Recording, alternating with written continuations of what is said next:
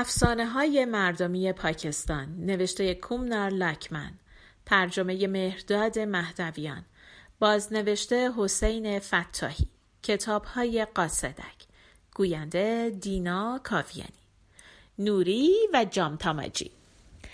در روزگاران قدیم در دوره حکمرانی خاندان سما بر ایالت سند، شاهزاده‌ای به نام جامتاماجی زندگی می‌کرد که یکی از معروف‌ترین شاهزاده‌های زمان خودش بود.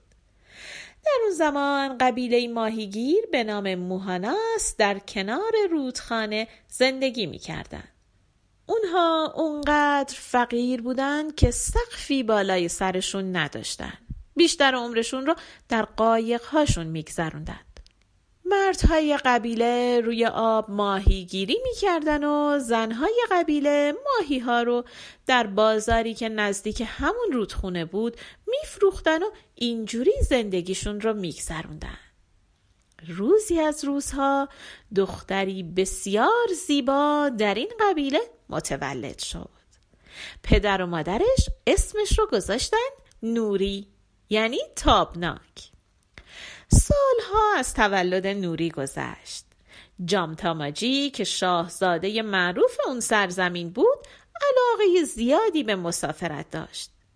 یه روز در حالی که از اون رودخونه عبور میکرد، خیلی اتفاقی نوری رو دید که کنار ساحل ایستاده. شاهزاده مفتون زیبایی دخترک شد. حرفی نزد، اما چهره زیبای دخترک تا سالهای سال ذهن اونو پر کرده بود. سالها بعد جامتاماجی به تاج و تخت رسید، ولی همچنان محو زیبایی نوری بود. برای همین تصمیم گرفت که با اون ازدواج کنه. فرستاد دنبال پدر و مادر نوری. وقتی پدر و مادر فقیر نوری از قصد پادشاه مطلع شدن، خیلی خوشحال شدن. پدر نوری فوراً با این ازدواج موافقت کرد. حالا دیگه قبیله اونها خیلی معروف می شد. جامتاماجی در سراسر قلمروش جشن بزرگی برپا کرد و دستور داد مامورانش از قبیله ماهیگیرها مالیات نگیرند. این مسئله باعث شد که وضع زندگی مردم قبیله بهتر بشه. حاکم خیلی نوری رو دوست داشت. هر روز عصر نوری رو با قایق سلطنتی به رودخونه می برد. حتی بعضی وقتا از قایق پیاده می شدن و تو ساحل رودخونه قدم می زدن. با وجود همه کارهایی که حاکم جوان برای نوری انجام میداد، نوری هنوز همون زن ساده و متواضع بود. یه روز به پادشاه گفت: اعلی حضرتا، من یه دختر ماهیگیر فقیر بودم. شما با من ازدواج کردین و عزت و احترام رو به من و قبیله‌ام بخشیدین.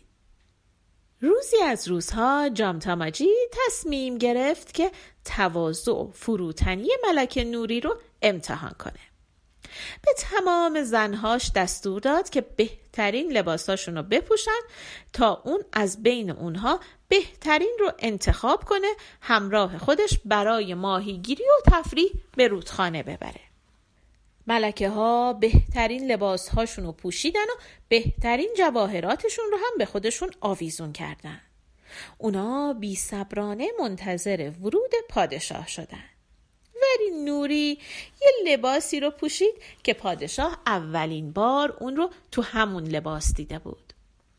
جامتاماجی وارد قصر شد. همه زنهای پادشاه به این امید که جامتاماجی میخواد اونا رو انتخاب کنه دورش حلقه زدن.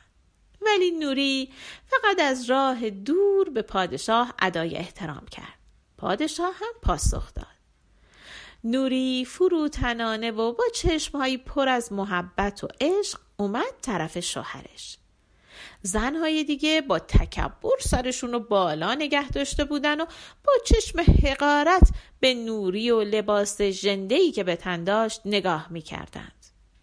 وقتی که جامتاماجی به طرف نوری رفت و اونو نوازش کرد، همه از تعجب شاخ درآوردن.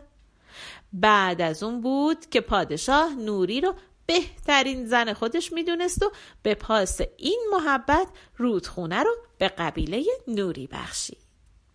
اینم سرنوشت دختری که جایگاه خودش رو فراموش نکرده بود.